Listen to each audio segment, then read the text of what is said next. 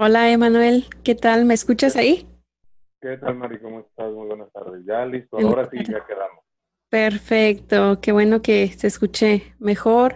De pronto pasa, es normal las conexiones y más con esta temporada que tenemos, temporada de huracanes, de lluvia, ¿no? Entonces, pues las conexiones fallan. Sí, llegan a ser un poco complicadas. ¿Tú me escuchas bien? ¿El audio se escucha bien? claro, yo te escucho perfecto. Ya la imagen igual también. Sí, todo, todo está, todo está excelente, Manuel. Pues qué bueno y, y, pues seguimos celebrando las fiestas patrias, ¿no? Continuamos en este mes patrio, aún es 17 de septiembre, pero para nosotros, yo creo que todo el año nosotros como mexicanos celebramos, ¿no? Así es, en efecto, todo, todo el año. Somos, somos mucho de hacer fiesta. Ya ves que lo platicamos en la otra ocasión. sí, somos bien fiesteros. Bien fiesteros que somos, en efecto. Así es. Así es, pero cuéntanos, ¿cómo pasaste tú como mexicano el día del grito, el 15 de septiembre? Pues mira, déjame platicarte primero en cuestión de el, lo que fue la celebración, fue el, algo bastante distinta a lo que otros años, de hecho totalmente diferente, porque de manera regular a mí me tocaba hasta trabajar en muchas ocasiones, ya fuese directamente en la conducción de la ceremonia del grito o en alguna alcaldía, ahora en la Ciudad de México, que se le conoce, en alguna alcaldía en la ceremonia del grito, donde se hacía toda la verbena popular, el, el delegado, o lo que, lo que ahora son los alcaldes, antes delegados, bueno, pues que fungían y que hacían la misma celebración de forma local en cada una de las diferentes este, ahora alcaldías, como te comentaba. Entonces, de entrada, bueno, eso, eso fue como primer punto. Segundo, con la pandemia, pues obviamente tuvimos, fue algo muy distinto.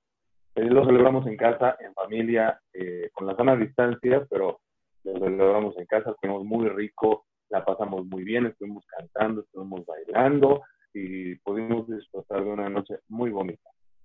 Qué bueno que se haya sido. Lamentablemente sí, como tú lo dices, este ha sido un año súper en cuestiones de tantos cambios que hemos experimentado, ¿no? Especialmente en el ámbito social. Fue un año, ojalá que sea el primero y el último año que México celebra la independencia así. Exactamente. Ojalá que así sea. Digo, de una u otra manera, hay que entender que, hubo cierta celebración, aún con sus reservas, con las medidas precautorias, evitando, tratando de evitar, supongo, también los contagios, obviamente. Claro. Pero vaya, pero, pero sí fue muy distinto. Fue el ambiente que se vivió fue muy diferente. Sí, también, obviamente, toda la gente que vive, ¿no? De, de los antojitos, de los, los souvenirs, todas estas cuestiones. Y es que eso nos deleita. Ahora fue distinto, ahora somos... Sí, es correcto, así es. Eso nos permite tener, pues obviamente, a degustar el paladar, vamos, disfrutamos de la verbena, de la familia y de todos. Es toda una fiesta que, envuelve. La gastronomía mexicana es deliciosa, los tacos, las corundas, el pozole, uy, qué delicia, ¿no?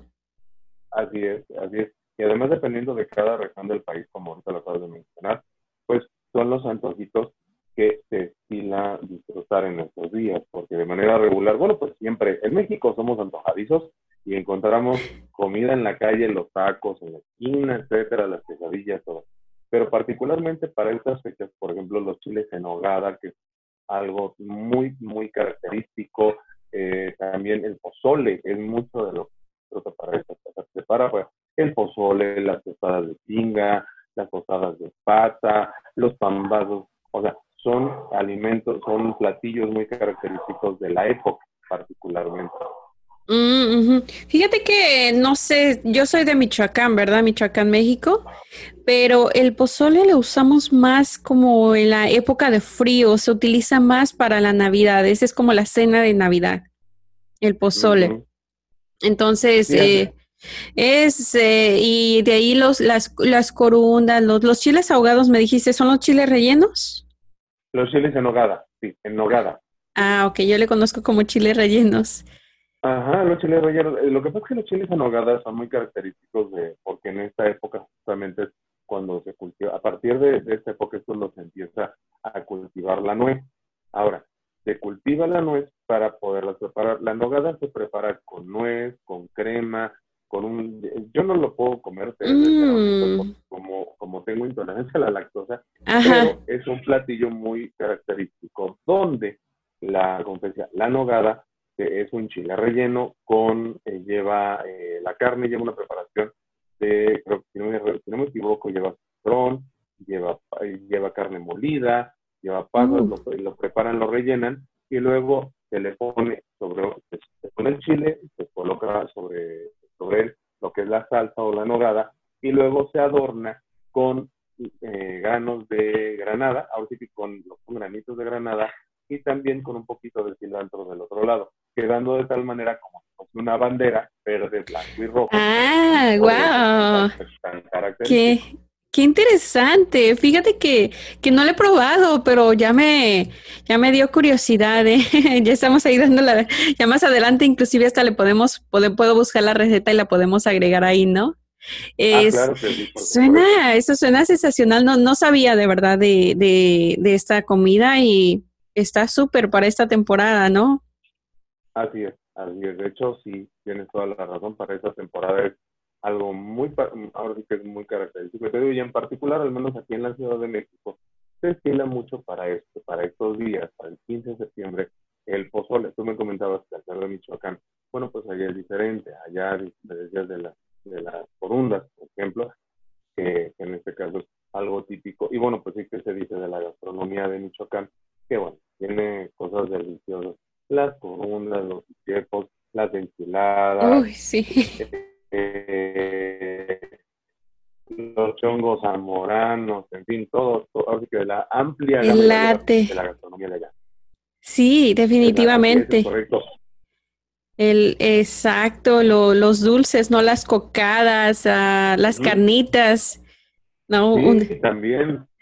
Sí, una, una delicia que cuando voy para allá, Dios, es, difícil, es, difícil no, no, no comer, ¿no? El pan, el pan, ¿no? El pan de muerto que hacen. Sí, es correcto. También ya, ya se acerca, pues. sí, ya se acerca la temporada. Es que el año se dio, fíjate que ha sido una cuestión bien curiosa, porque eh, con la pandemia, desgraciadamente, lo ahora nos ha llevado en este tiempo a estar pues guardados, ya más de 40 días. Ya no es una cuarentena, ya son muchos más días. Sí, definitivamente ya una, ya seis meses. Pero, dicen, dicen aquí en México que ahora sí nos, eh, nos tocó ser como las figuras del nacimiento, que nos, nos guardaron en marzo y nos van a sacar hasta diciembre. pues sí, ¿verdad? así es, así es. Entonces, como te decía, ha sido que el tiempo se ha ido súper rápido, eh, obviamente pues no se ha podido disfrutar como si quisiera por obvias razones, porque hay que tener mucho cuidado, porque no se puede salir, no se debe de salir.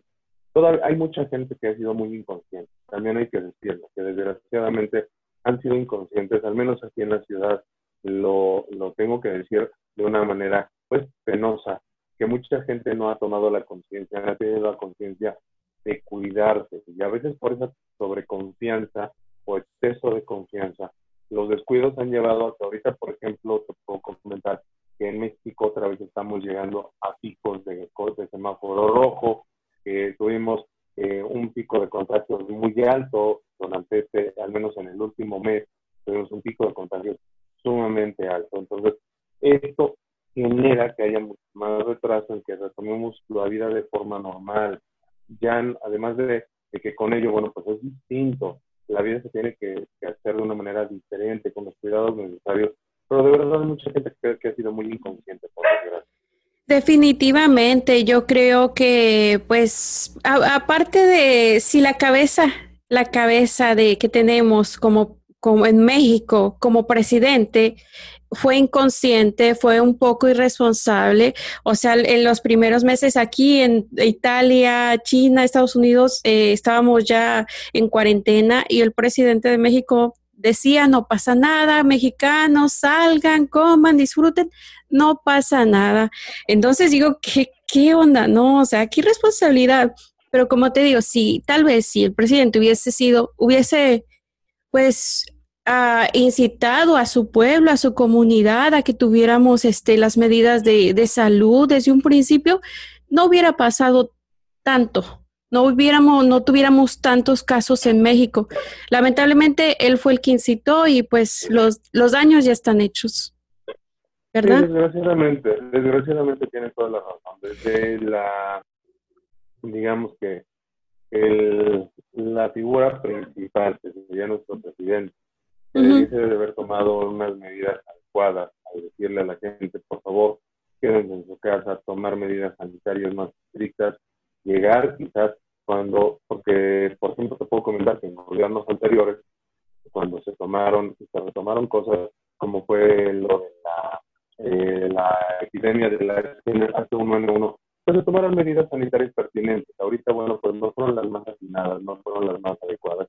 Entonces, por desgracia, la gente se deja llevar y pues obvio, hacen mucho caso de lo que dice el presidente, de lo que dice obviamente quienes están al frente del país y que, quienes nos están guiando no están tomando las medidas adecuadas, pues la gente, ¿qué, te puedo, qué se puede pensar? Sí, así es. a veces también, pero yo creo que, mira, hay otra cosa que yo pienso que eh, la responsabilidad de cuidarnos no es del gobierno, no es del vecino, no es del primo, no, es de uno mismo, es de nosotros mismos. O sea, nosotros tenemos que tener, eh, seguir las medidas de, de salud, ¿no? Nadie es responsable de nosotros, más que nosotros mismos. Exacto, de eso, eh, la, de lo que son, de lo que es nuestra propia salud, nosotros debemos de ser responsables. Claro. No, o sea, no tenemos nada, ya somos lo suficientemente grandes para también pues, tener el sentido común y decir, me cuido y tomo atención a lo que me están diciendo que no haga. Sí, claro, porque nosotros pues tenemos que, que, cuidarnos y el gobierno, claro, va a actuar de la forma que mejor le convenga. Primero la, economía, ¿no? Que tengan entradas, que no se pierda tanto, porque dicen, pensamos en la, gente, en los ciudadanos, que no sé qué, puro bla, bla, bla. No, piensan nada más en el dinero, ¿ok? Pero nosotros, nuestra responsabilidad es cuidarnos, independientemente de lo que digan, cuidarnos. ¿No? Sí, así es. Así, pero, pero ¿cómo te sientes? O sea, ¿cómo, cómo, cómo ha impactado esta, esta pandemia en tu vida? ¿Cómo, cómo sientes que allá a tu alrededor, ahí en México, ha, ha, impactado? Mira, ha impactado de dos maneras. En la parte, eh, yo lo podría pensar de esta manera. Cuestión de la parte económica ha sido muy complicado porque obviamente ha habido muchos empleos, sobre todo la gente que, trabaja en el gremio, en la gente que son eh, conductores, artistas, músicos, meseros, todo lo que tiene que ver con el aspecto social, eventos, todas estas, todas estas cuestiones se han visto muy afectadas. Meseros, la gente que trabaja en las ferias, las ferias de, digo, las ferias que, que regularmente andaban itinerantes, iban de un lado para otro, etcétera los parques de diversiones, los centros de entretenimiento. Obviamente todo ha estado cerrado, por lógica, y además eso es bueno. porque Porque obviamente se ha buscado evitar los contagios.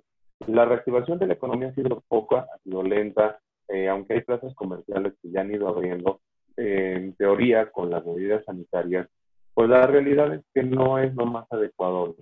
Lo mejor es seguir quedándose en casa, porque, reitero, yo creo que aquí el problema mayor es la gente la gente que dice, eso no es cierto, la gente que dice, eso no existe, la gente que dice, eso no pasa, hasta que por desgracia ya les pasa algo con alguna persona cercana, es cuando entonces ya se dan cuenta de que es una realidad y de que es algo que nos está afectando de una manera muy importante. Ahora, como conciencia, yo creo que en México, o al menos yo podría pensar que también hay mucha gente que ha tomado conciencia en las playas, en los lugares públicos, en la misma ciudad, de que como la naturaleza ha ido retomando sus espacios.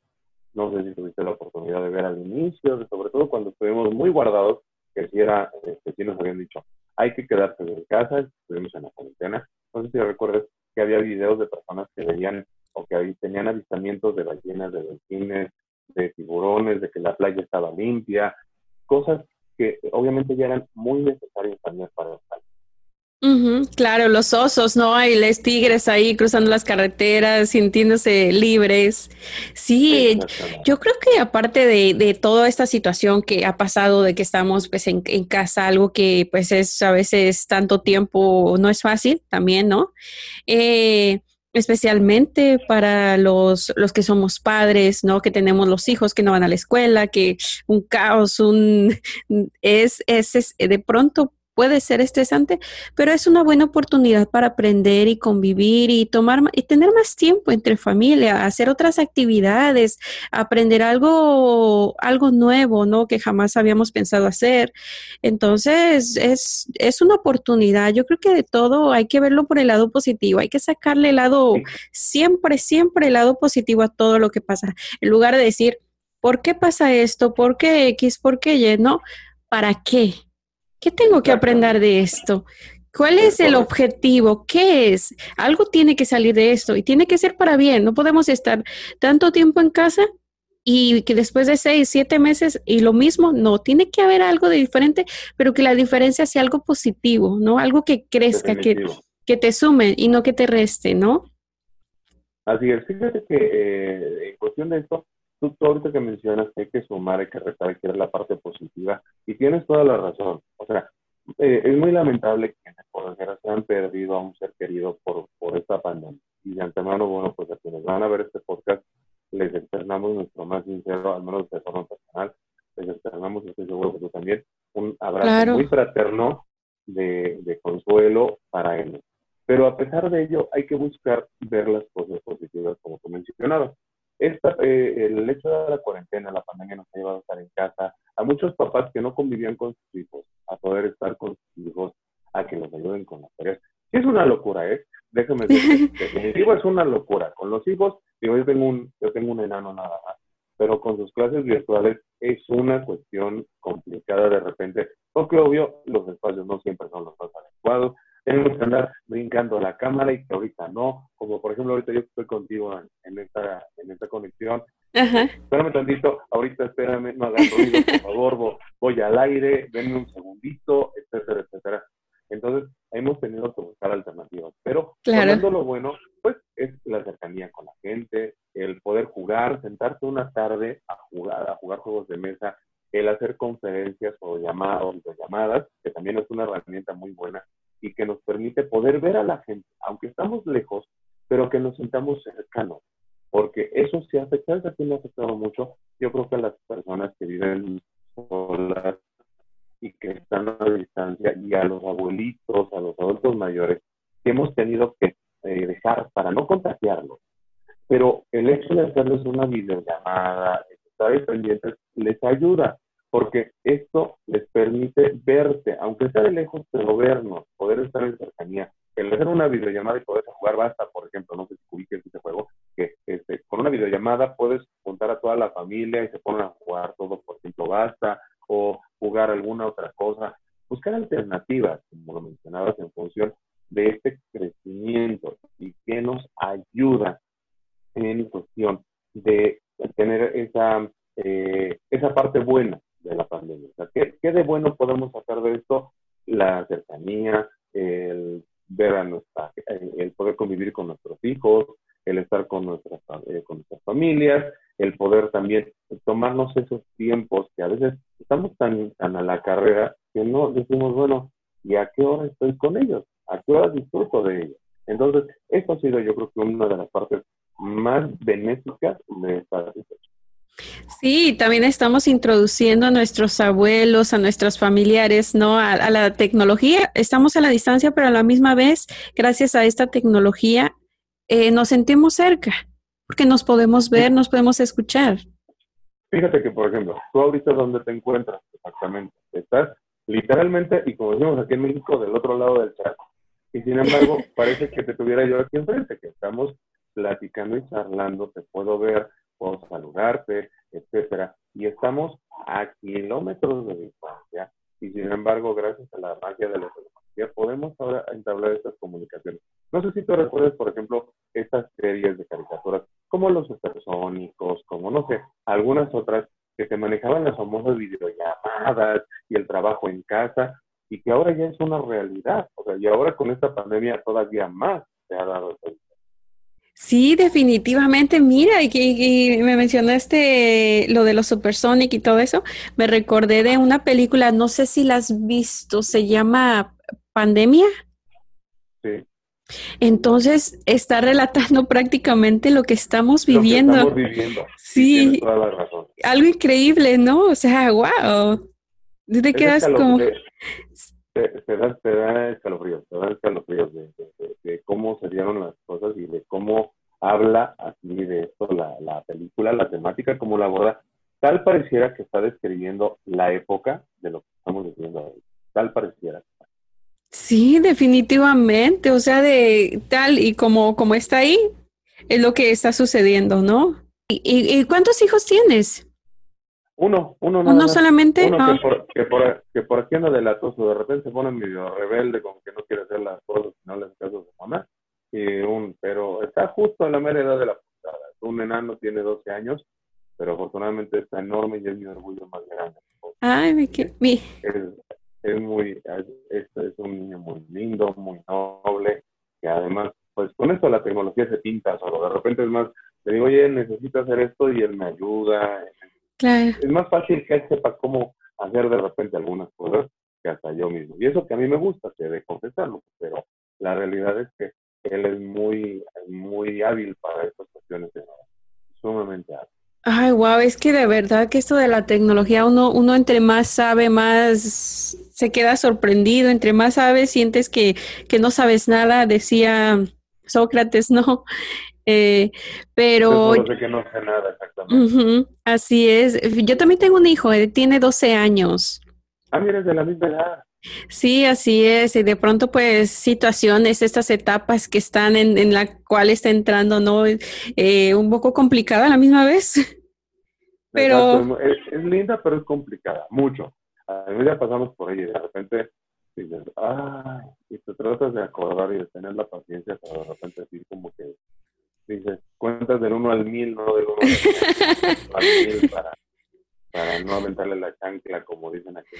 Sí, así es, los cambios y, y, no es fácil, ¿no? Y ellos están ahorita, pues también en una situación en la cual ellos en una edad, en una edad que quieren salir, quieren jugar y lamentablemente no, no se puede, ¿no? Entonces, no solamente es difícil para nosotros los adultos, para los niños, para, porque no lo entienden, los adolescentes que medio lo entienden, pero tienen su etapa de que yo quiero hacerlo, ¿no? Claro, definitivamente. Y fíjate que, aquí es una situación muy, compleja lo que tú mencionas. Para ellos, por obvias razones también, al ser parte de los grupos vulnerables. Primero, el grupo de la tercera edad, los abuelos. Pero los niños, que aunque tal vez ellos no, no tienen tanto riesgo, sí, sí existe el riesgo para ellos en cuanto al COVID, pero, aunque, ellos pueden ser portadores, muchas veces, por desgracia. Y, y esto, pues obviamente, lo que menos queremos que le pase nada a nuestros hijos. Y cuando no los sacamos, cuando no salen, también ya son muchos meses de encierro, son muchos meses donde, digo, de forma particular, os puedo comentar, mi enano hacia basquetbol, hacia karate, hacia yoga, hacia esto, hacia el otro, hacia aquello, la escuela. Entonces, de tener muchas actividades a no tener ninguna, híjole, es muy complicado.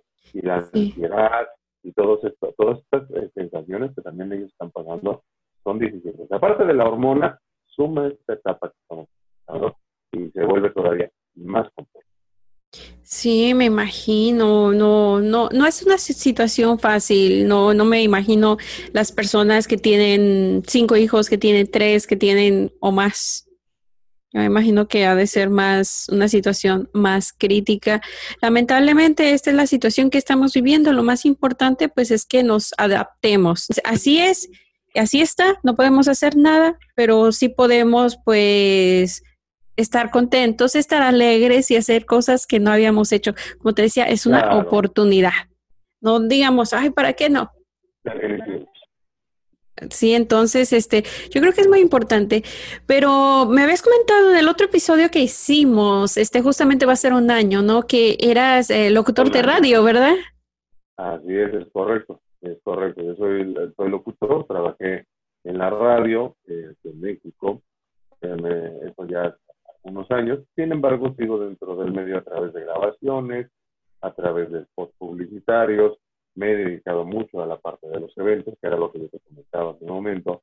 Entonces, de forma eh, cercana, digamos así, a los eventos eh, y, obviamente a esta parte de eventos eh, tanto en el sector público como en el sector privado, mismo que, como desde un momento, en muchas ocasiones yo tuve la oportunidad de conducir la ceremonia de, independencia. ¡Ah, qué padre! Eh, el, no hacerlo fue, ha sido, ha sido pues diferente también, porque podemos disfrutar con la familia. Muchas veces me había tocado donde desgraciadamente, o bueno, por fortuna, por el trabajo, pero desgraciadamente no podía yo estar con mi familia en la noche mexicana, o me iba yo a trabajar, ya regresaba. Algunas ocasiones se llegó a dar la oportunidad donde tal vez me las podía ya haber llevado, otras veces me decían, sabes que no pueden, no, no hay, no hay accesos, porque pues obviamente son, eh, va, uno va a trabajar a final de cuentas, pero es una manera distinta de hacerlo. Las, las veces que hemos tenido la oportunidad de disfrutar de estar del 15, particularmente eh, en, algún lado. Aquí, por ejemplo, digo, no sé allá cómo se pudiese haber estilado anteriormente, en, donde te encuentras tú. Pero aquí, más o menos, para darle un panorama que nos están viendo y están escuchando, tal vez que también vayan a escuchar este podcast. Eh, en México se hace una verbena en las alcaldías, lo que son las cabeceras municipales, las alcaldías eh, de, los, de los estados y de la misma Ciudad de México, cada una de ellas en sus plazas principales hacían una verbena completa, una verbena donde había altos mexicanos, música, eh, grupos para que la gente bailara, luego después de ahí venía el momento de la ceremonia, donde se hacía una representación, digámoslo así, de lo que pasó en la madrugada del de septiembre, cuando el mm. cura don Miguel Hidalgo y Costilla tomó, tomó el estandarte de la Virgen de Guadalupe y fue donde llamó a, esta, a este levantamiento en armas para luchar por la independencia de México, que a lo largo del año, del tiempo y de los años se han ido descubriendo cosas nuevas, que fue por una razón, que fue por otra, que si por no sé qué, que si por eh, diferentes cuestiones, pero aquí, pues obviamente la historia que nos marca, la que hemos ido aprendiendo a lo largo de los años, pues no, nos lleva a este momento, que fue la madrugada del 16 de septiembre del año 1810, donde en la entrada, este, bueno, pues se presentó, se dio, se dio el grito allá en Dolores, en Dolores Hidalgo, en Guanajuato, fue donde se, se dio el grito de Dolores, y eso, pues, se representa de forma regular en cada una de las plazas o alcaldías. En los estados, los gobernadores lo hacen en los el presidente lo hace en los capitalinos, en los municipios lo hacen los presidentes municipales o alcaldes ahora en la Ciudad de México. Entonces, en cada uno de los lugares, y obviamente en cada lugar había fiesta, juegos pirotécnicos, había música, feria, todo, y pues ahora de eso nada. Sí, es, es, es algo, una fiesta tremenda, ¿no? Que, que se ha hecho en, excepto este año. Bueno, en el, en el estado de Michoacán eh, eh, tengo entendido que el año pasado no se celebró por todo, todas las situaciones que, que vivieron, ¿no? De, no sé si recuerdas cuando aventaron granadas, que, eh, algunas personas fallecieron, bueno, fallecieron bastante, heridas y todo eso, entonces, a temor a que suceda lo mismo el 15 de septiembre, 16, la celebración es prácticamente un día normal. así es, es correcto. Desgraciadamente, eso también depende, depende mucho de, la región, lo que se vive en ese momento, por, desgracia. Este, pero pues en la mayoría de los lugares como regiones de fiesta. Y además, cada familia pues hace, hace lo propio, en su propia claro. que se reúnen los tíos, los abuelitos, los primos, etcétera, toda la familia con comida, llevan diferentes antojitos mexicanos, como te comentaba, desde el pozole, las quesadillas, las flautas, eh, Qué rico. tamales, bueno. Dios, algo riquísimo. Es, ay no, es de verdad que la, la comida mexicana es, es deliciosa. Bueno, mencionando un poquito sobre lo que comenté, ¿no? De lo que pasó el 15 de septiembre en Michoacán y todo eso, pues no es para que asustemos a la gente, ¿verdad? La gente vaya, ah, que conozcan, Michoacán es bellísimo. Pasó ah, ese suceso, pero yo he estado allá y todo ha estado muy tranquilo. O sea, siempre y cuando pues uno no este, vaya a buscar problemas, ¿no? O sea, Pero Michoacán es bellísimo, tiene tanta historia. Bueno, de ahí vienen los padres de, tenemos algunos padres de la patria, ¿no? José Ortiz Domínguez, este, Iturbide, uh, varias, varias, varias personas, ¿no? Entonces, es, es muy interesante conocer la historia de Michoacán también. Sí, sí, definitivo. Y de cada uno de los lugares, de cada uno de los, de los estados de nuestra república, el por qué se dan las cosas, como decías tú, conocer la historia. Y apenas, fíjate que reciente fechas, el año pasado, si no me equivoco, este, tuve, la oportunidad de ir ahí justamente a, la ciudad de Morelia, pues, con la familia, fui de trabajo, pero además tuve la oportunidad de ir para allá. Y está muy bonito como para invitar a toda la gente que nos puede estar escuchando y viendo a que eh. vayan, porque ya, ya, claro, ya que se acabe la pandemia, sabemos, obviamente ya que tomemos las actividades normales que puedan viajar con las medidas este, precautorias pertinentes y todo, pero cuando puedan hacerlo, que visiten el estado de Michoacán, la ciudad de Morelia, muy bonita, la catedral, todos los viernes, eh, lo que son el viernes y domingo, viernes cada domingo, se hace un espectáculo donde iluminan la catedral y cuentan parte de la historia de la ciudad de Morelia. Entonces es muy bonito, también se hace la verbena, y de la comida, pues tú lo mencionabas, y tú siendo de allá, ¿qué te puedo la, eh, sí, una delicia. el, el, gazpacho, por ejemplo, este, los churros, los monuelos. Mm, eh, sí, qué delicia. El latte, que, que, que, fíjate que ese es un paso muy recomendado para cuando vayan allá. Hay un paso muy bonito que es eh, donde te llevan con, en una especie de tranvía a recorrer las calles principales de la ciudad de Morelia. Terminando el recorrido, terminas en la Casa del Dulce o el Museo del Dulce y del chocolate, del dulce particularmente. Y ahí te enseñan y te narran cómo se prepara eh, la, eh, lo que es el, famoso arte que conocemos y que dependiendo de la fruta con la que se prepara es con la que se le conoce, que puede ser membrillate, guayabate, eh, en fin, con la fruta con la que se, se, hace el, dulce es como se le denomina. Y además, además del rompope, si me puede decir del rompope. sí. Entonces, es un paseo muy bonito, muy recomendable, dura aproximadamente una hora, entre hora, hora y media lo haces, dentro del recorrido, en el tranvía, como ya la visita al Museo del Dulce, que está delicioso, riquísimo. Y en las fiestas padres, también, en, en, en la fiesta de, Día de Muertos, que lo platicamos hace un año justamente, también tiene, es muy característico. Entonces, en cada uno de los rincones de la, de la República tienen como que una manera muy especial de celebrar. Cada región tiene una peculiaridad, es la palabra. Son muy peculiares a las Si es en la ciudad, si es en la, en, provincia, en, al norte, al sureste, o sea, cada región tiene una, tiene una manera muy peculiar de hacer. Porque además, hasta por la gente, cómo es. La gente en el norte es más bronca, más seca, más así, o sea, de todas maneras les gusta la fiesta les gusta la banda, les gusta que, la cerveza, que X cosa, ¿no? Allá la carne asada. En el norte casi todos vamos a celebrar con carne asada. En todos lados una carne asada. Pero ya lo que es la parte centro, la parte oeste, es diferente, va cambiando dependiendo de la región. Y en la costa, bueno, pues, ¿qué se puede decir? Con la gente de la costa, que allá se la viven a gusto y que son bromistas y que se ríen y son dicharacheros que son platicadores, entonces, bueno, cada parte tiene su magia. Sí, así es, cada lugar tiene su, su estilo, aunque hablemos, inclusive hablemos el, el español, ¿no? Tendemos a utilizar palabras o llamar las cosas de formas distintas, ¿no? Que de pronto te quedas, ¿qué dijo? Me estaba viendo un show, un show de, de, de, ¿cómo se llama? Franco Escamilla. Franco Escamilla, Franco Escamilla, sí que los del norte hablan para, para arriba, ¿no? y los de México hablan para abajo. O sea, como que le así más alargado, ¿no? Entonces está súper divertido, la verdad que me encanta su comedia. Sí, no, además, además particularmente, eh, este, ya que, ya que habla de Franco Camilla, eh, la verdad es que su, su de, este, de este sketch que estás platicando particularmente, es muy divertido porque comentaba él mismo, ¿no? Dice, si pones a hablar a un, a un yucateco y a uno del norte, o sea, a un, yucate, a un, a un paisano de Yucatán, digamos, es un paisano porque a final de cuentas mexicano, ¿no? Por eso le digo paisano. Claro, ajá.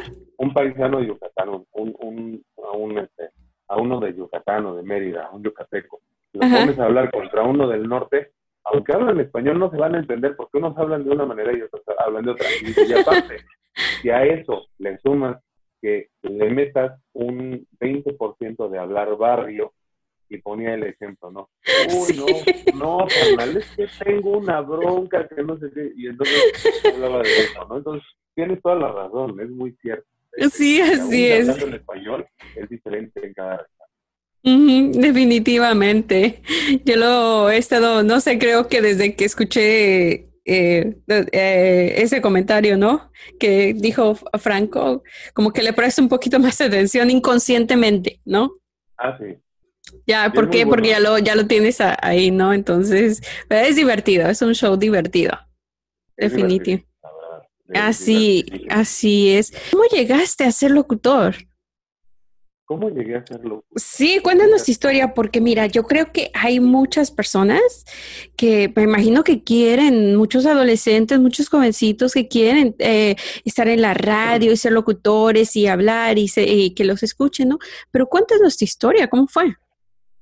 Pues mira, te platico mi historia. Yo prácticamente nací en la radio. Mi padre también es locutor. Entonces, ah. eh, remontándonos a los años 70, más o menos, este, allá en aquella época, eh, pues, que fue cuando dijeron, ahí va Emanuel, y pues ahí va Emanuel. Entonces ya llegué yo, papá, era locutor. De niño, cuando yo era yo, yo niño, mi papá trabajó en la radio, él trabajó para Radio Fórmula, trabajó para el Grupo Radio Centro, trabajó para IMER, el Instituto Mexicano de la Radio, y entonces Allí en IMER, sobre todo, particularmente en IMER, que yo ya tenía cierta edad, desde chico siempre me gustó, siempre tuve ese gusto por participar de los festivales cuestiones, porque lo veía además con mi papá. Lo veía, ¿Qué te atraía? Eh, la gente me atraía ese contacto de, lo que era el estar ahí arriba del escenario, siempre me atrajo. Entonces, pues yo tenía la oportunidad de más para mi papá cuando estaba en las transmisiones. Yo, no, yo, yo muchas veces pues no podía ir con él, pero algunas otras tuve la oportunidad yo de ir a acompañarlo, estar en la cabina, conocer a sus compañeros operadores, porque ahora también la radio ha cambiado. Hay muchos que ya son locutores operadores, donde también ya tú mismo operas tu consola, tus transmisiones, pero antes era el locutor y el operador, era el productor, etcétera. Entonces iba a cambiar. En fin, yo empecé, a empecé de niño en algunas partes en radio, en algunos programas infantiles y ya posteriormente yo quería estudiar de gastronomía.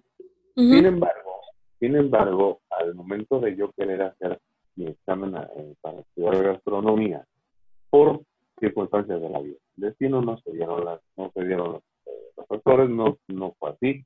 Y un tío, un tío que le tengo mucho cariño, porque me dijo, oye hijo, así literal, hijo, ¿por qué si tú tienes la voz? Porque además a mí me cambió, yo de esa parte de la voz de mi padre, obviamente, es una parte de herencia. Entonces, tantito el beneficio de la voz y tantito el gusto que ya conocía, que yo ya lo había hecho, aún no de forma tan profesional, pero yo ya lo había hecho, niño, etcétera. Entonces ya de adulto me sentía, ¿por qué no, por qué no estudias este, comunicaciones y sigues y trabajas en lo, en lo que te gusta, ¿no? Entonces dije, bueno, ¿por qué no lo voy a hacer? Hice mi examen, eh, estudié Ciencias de la Comunicación en la Universidad Nacional Autónoma de México, en la UNAM, pero yo ya de hecho desde que estudiaba, yo empecé a trabajar en salones de fiesta, como maestro de ceremonias, como conductor de los eventos, mm. años, bodas, grabaciones. Yo empecé a trabajar aproximadamente a los 17 años, 17 años en salones de fiesta. Entonces, de ahí, al año siguiente, a los 18 años, fue cuando empecé ya a trabajar para lo que fue radio y para eventos de gobierno. A los 18 años fui a radio, empecé a hacer freelance, que se le llama, en este caso público también, empecé a hacer freelance con el 97.7, ya hace, uh, tal vez alguno de los, de los televidentes o de los chicos estarán recordando estos pues, días. Estéreo 97.7, la estación, presenta ustedes ya. esa época yo iba a hacer grabaciones. Estaba yo muy chavito, pero lo hacía. Entonces, yo era el freelance, el, era el todólogo. Si alguien se quedaba clavado, me hablaban para que si, si alguien no podía llegar a grabar, pues me hablaban para, ellos de grabación de cortinillas, entradas, salidas de programas. Seguí, seguí, seguí. Me certifiqué como locutor en el año 97. Eh, tengo un certificado como locutor profesional A. De hecho, mi, certificado es el certificado A 22371. 22371. Eso es mi certificado. Entonces me certifiqué y de ahí, pues bueno, pues ya empezar a trabajar, a hacer tablas, a veces eventos gratis, a veces también grabaciones gratis, porque también es parte de lo que te permite este foguear. Entonces, y ya después, poco a poco, pues me, me, fui colocando como ya, ya dándome a conocer y que ya la gente pues conocía mi trabajo y gustaba del mismo. Entonces ya trabajé después también para, para el mismo grupo Radio Centro, posteriormente trabajé para Radio Universidad Nacional, Radio UNAM, en la frecuencia del 96.1 BPM, y ya, ya después de eso salí de radio, me dediqué solo a, lo que fue la grabación de spots, cortinillas y eso, para que me contratara, literalmente, con diferentes estudios y productores, pero me dediqué más a hacer eventos y grabación, a eso me dediqué, a hacer pues, mi propio jefe, digamos, de forma independiente, y, eh, y pues con la bendición de poder hacer lo que me gusta, que me paguen por hacerlo, y les digo, es algo eh, ¿qué te digo? Una fortuna. En el año 2011 obtuve el premio eh, como maestro de ceremonias, eh, la medalla Los Ignacio Santibáñez, maestro de ceremonias, este, por la Asociación Nacional de Locutores, y hace dos años exactamente me entregaron mi medalla por 25 años de trayectoria, también por la Ajá, pues muchas felicidades. Muchísimas gracias. es, es, poder aprovechar eh, claro. sacarle, sacarle provecho en algo que, me gusta hacer y que además lo disfruto mucho. Realmente yo disfruto mucho mi trabajo. Ahora cuando te, doy la oportunidad de tener esta, este, esta comunicación contigo, la invitación a formar parte de este programa, desde el año pasado y ahora, que tenemos la oportunidad otra vez de, de retomar, para mí es un gusto poder hacer, poder compartir y platicar de muchas cosas. ahorita que hablamos de las fiestas patrias, ahora que, eh, bueno, te agradezco el, que me des este espacio de platicarles un poquito de, esta historia de mi trabajo, cómo, cómo empezó Manuel como locutor, por qué tomó esa opción de ser locutor. Porque sí, sí me gustó, pero de ser honesto, al inicio yo, yo había pensado en, ser chef.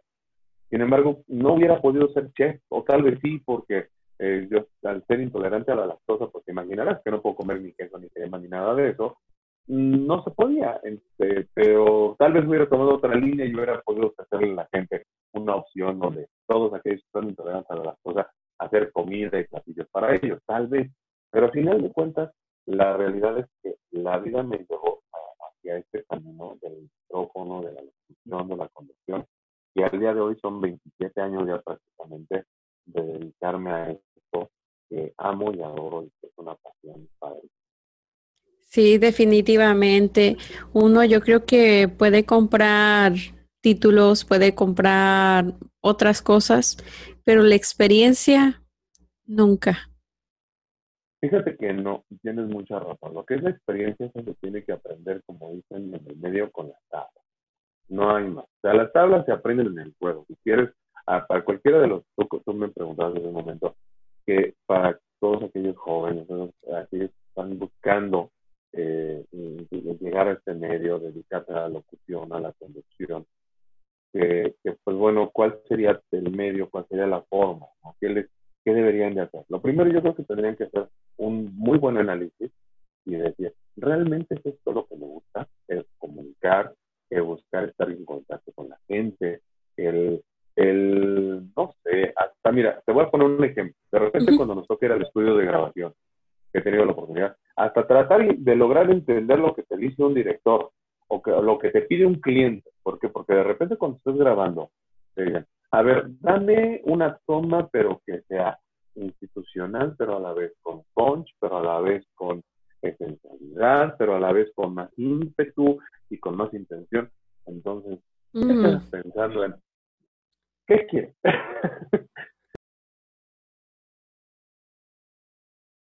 este sentido, pues sí es, eh, es un trabajo que, que requiere de mucho sacrificio, además, porque cuando tú te dedicas al medio, dígase cualquiera que este sea, televisión, radio, doblaje, locución, pues eh, muchas veces tienes que estar, eh, dejar de lado a la familia. ¿A qué me refiero? En el hecho de que en fechas importantes, como son justamente 15 de septiembre, días de la madre, día del padre, navidades, sobre todo cuando estás en medios, pues si te toca cubrir, te toca cubrir el evento o te toca cubrir el turno del mero 24, del 31, esas fechas las, eh, por desgracia, pues tienes que sacrificar el no poder estar con tu familia y no poder convivir con ellos. Entonces, eso es pues una de las partes que sí tiene que no es tan bonita de este medio.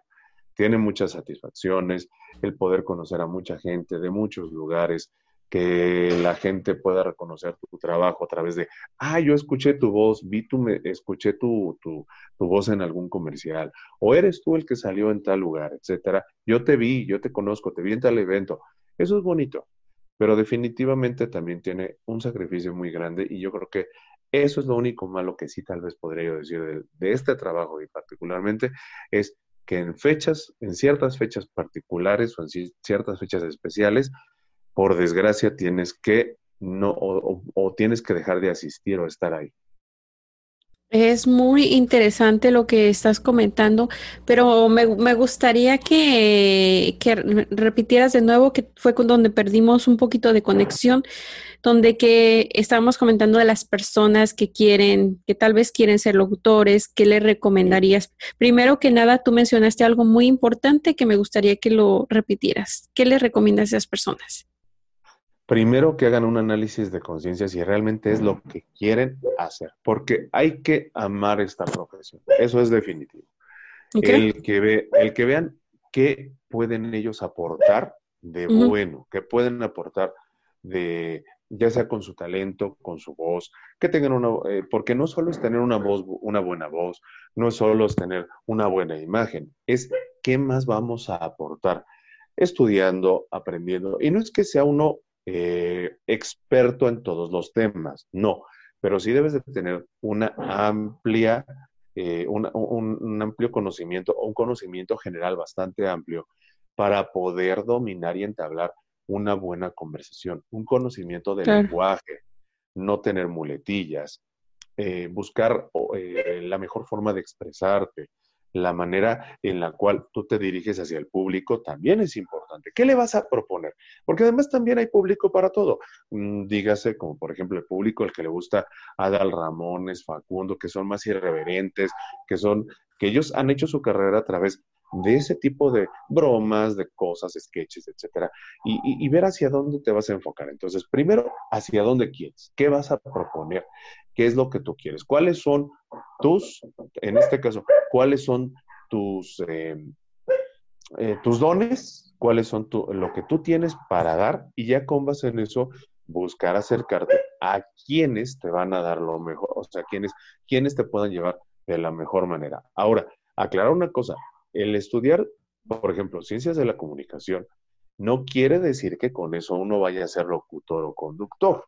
Es muy diferente, porque lo que es, vas a aprender la teoría, los procesos de comunicación, cómo debes de entablar, o sea, sí vas a aprender de eso, pero ya la práctica es totalmente diferente. Ya la práctica es muy distinta. Entonces, si, si lo que quieren es dedicarse a esto, yo creo que deberían de tomar en cuenta el desde inicio, aún desde, desde antes de empezar a, a estudiar, perdón, buscar acercarse a los medios, a trabajar, a, ver qué son, ¿por qué? Porque hay tecnicismos, hay cosas que se ocupan en el medio, eh, hay ciertos eh, mecanismos de comunicación, por ejemplo, cuando estamos, cuando estamos en un programa en vivo al aire, el tipo de, señales que te hace un operador, un productor, vamos al aire, regresamos, haz un corte, alárgate, córtale, o sea, todo eso también es un lenguaje y tienes que aprender a hacerlo. Claro. Y a conocerlo también. definitivamente. Para llegar a ser un buen locutor, yo creo que debes de tener, primero, y si es importante, una buena voz una voz que sea característica, una voz que sepas colocar. Tienes que aprender a respirar, tienes que aprender a colocar tu voz, saber cómo hablar, conocer tus resonadores, saber de qué manera puedes proyectar esa voz. Tienes que aprender a leer muy bien, porque cuando tienes que hacer alguna grabación o estás en un programa en vivo, muchas veces te pasan algún texto y es un texto que tienes que dar lectura a golpe de vista, a primera vista, y entonces la lectura es importante. Leer cualquier cosa es fundamental, lo que sea, ya sea un libro, una revista, un, un, un artículo, cualquiera que esto sea, te va a dar una riqueza de vocabulario más amplia.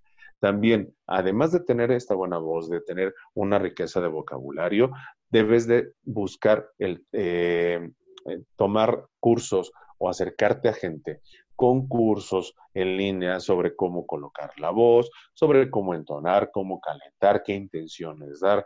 Si vas hacia el doblaje directamente, estudiar actuación, eso es definitivo, para que sepas cómo proyectar con la voz una intención, cómo proyectar con la voz un sentimiento, solamente con la voz. Eh, y, y, eso también lo tomas dentro de los cursos de locución que en cierta manera es la forma en la cual tú puedes ingresar, ir, ir entrando poco a poco al medio. Claro, eso de verdad es una información que es buenísima para saber pues qué hacer en, en ese momento, ¿no? De, de, de que tenemos que decidir, quiero ser o no quiero ser qué es lo que quiero, cuál es mi pasión o cuál es mi don o como le, llamemos, ¿no? Antes de estar, si se quiere eh, estudiar y pasar cinco años o seis años y luego resulta, Ay, no, siempre no quiero, quiero otra cosa, ¿no? Entonces es muy importante practicar y pues aunque sea investigar sobre lo que queremos. Así es, tienes toda la razón. Mira, yo creo que lo más importante, sea cual sea la carrera que vayan a tomar la, la gente, cualquier profesión, que le guste, que, que, le tengan amor a esa profesión. Yo creo que eso es fundamental. Si es un médico, si es un arquitecto, un licenciado, un ingeniero, cualquiera que ésta sea, que, le, que, el sentimiento de satisfacción y la pasión con la cual va a hacer lo, eh, lo que cualquier actividad a la que se vaya a dedicar, que la pasión con que lo haga sea el ahora sí que el impulso primario que lo lleve a hacerlo. ¿Por qué? Porque si uno ama lo que hace, de verdad, lo hace con, no importa si estás cansado, no claro. importa si te, sientes mal, no importa si ya lo repetiste 20 veces, porque a veces no es nada fácil. La gente a veces se imagina que primero, por ejemplo, en una grabación, te puedes a veces tardar hasta una, dos, tres, cuatro, cinco horas, dependiendo de, de, de qué tanto vayas a grabar, de qué tanto te equivoques, te A veces nos pasa que nos trabamos con alguna frase y por más no se puede y no se puede, entonces necesitas romper en ese momento, darte un break y empezar a retomar otra vez. Cuando estás en un evento tienes que controlar los nervios.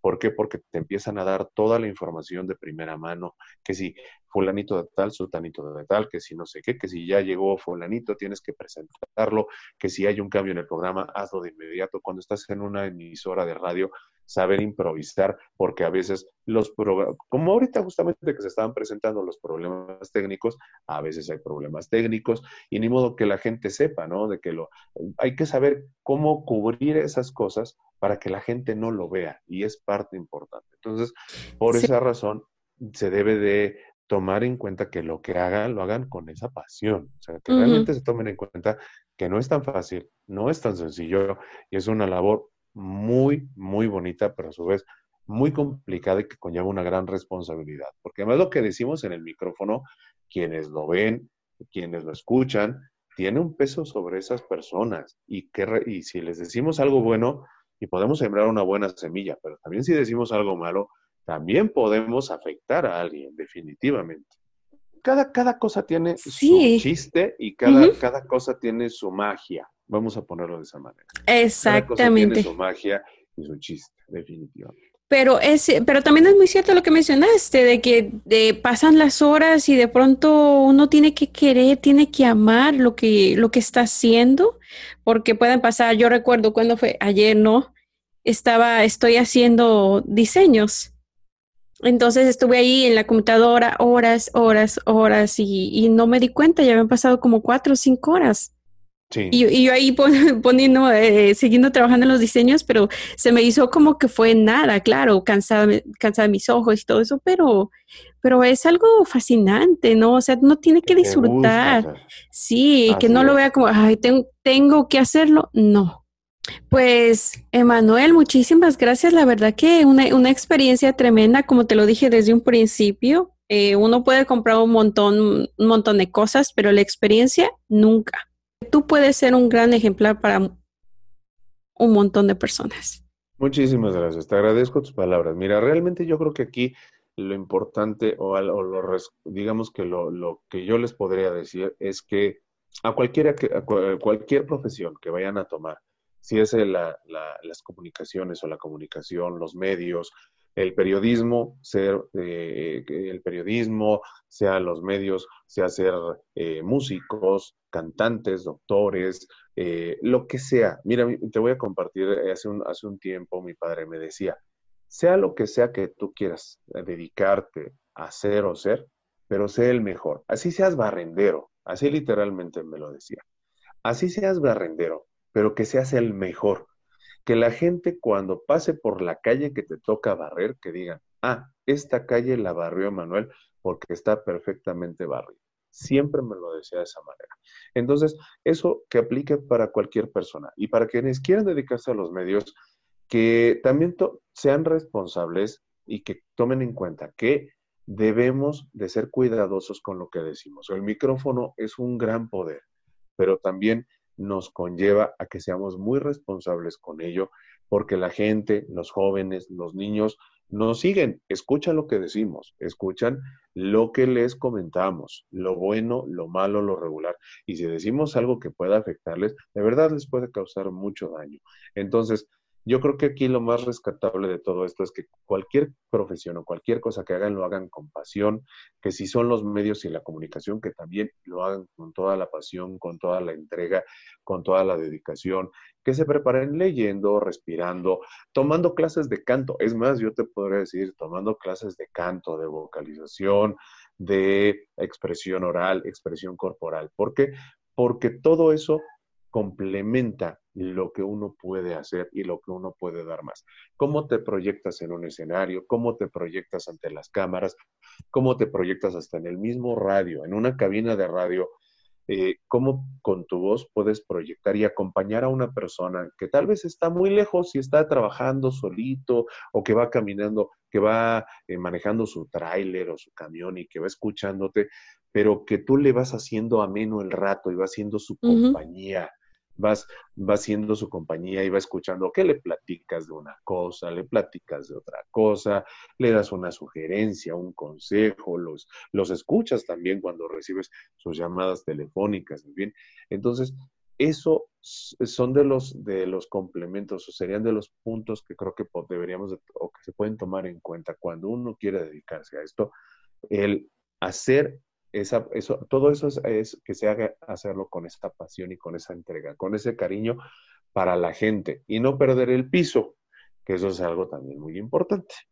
No creer que porque ya sale uno un momentito en la tele, en un TikTok, en Instagram o que ya saliste en algún medio, quiere decir que ya eres el más famoso del mundo y que nadie te merece.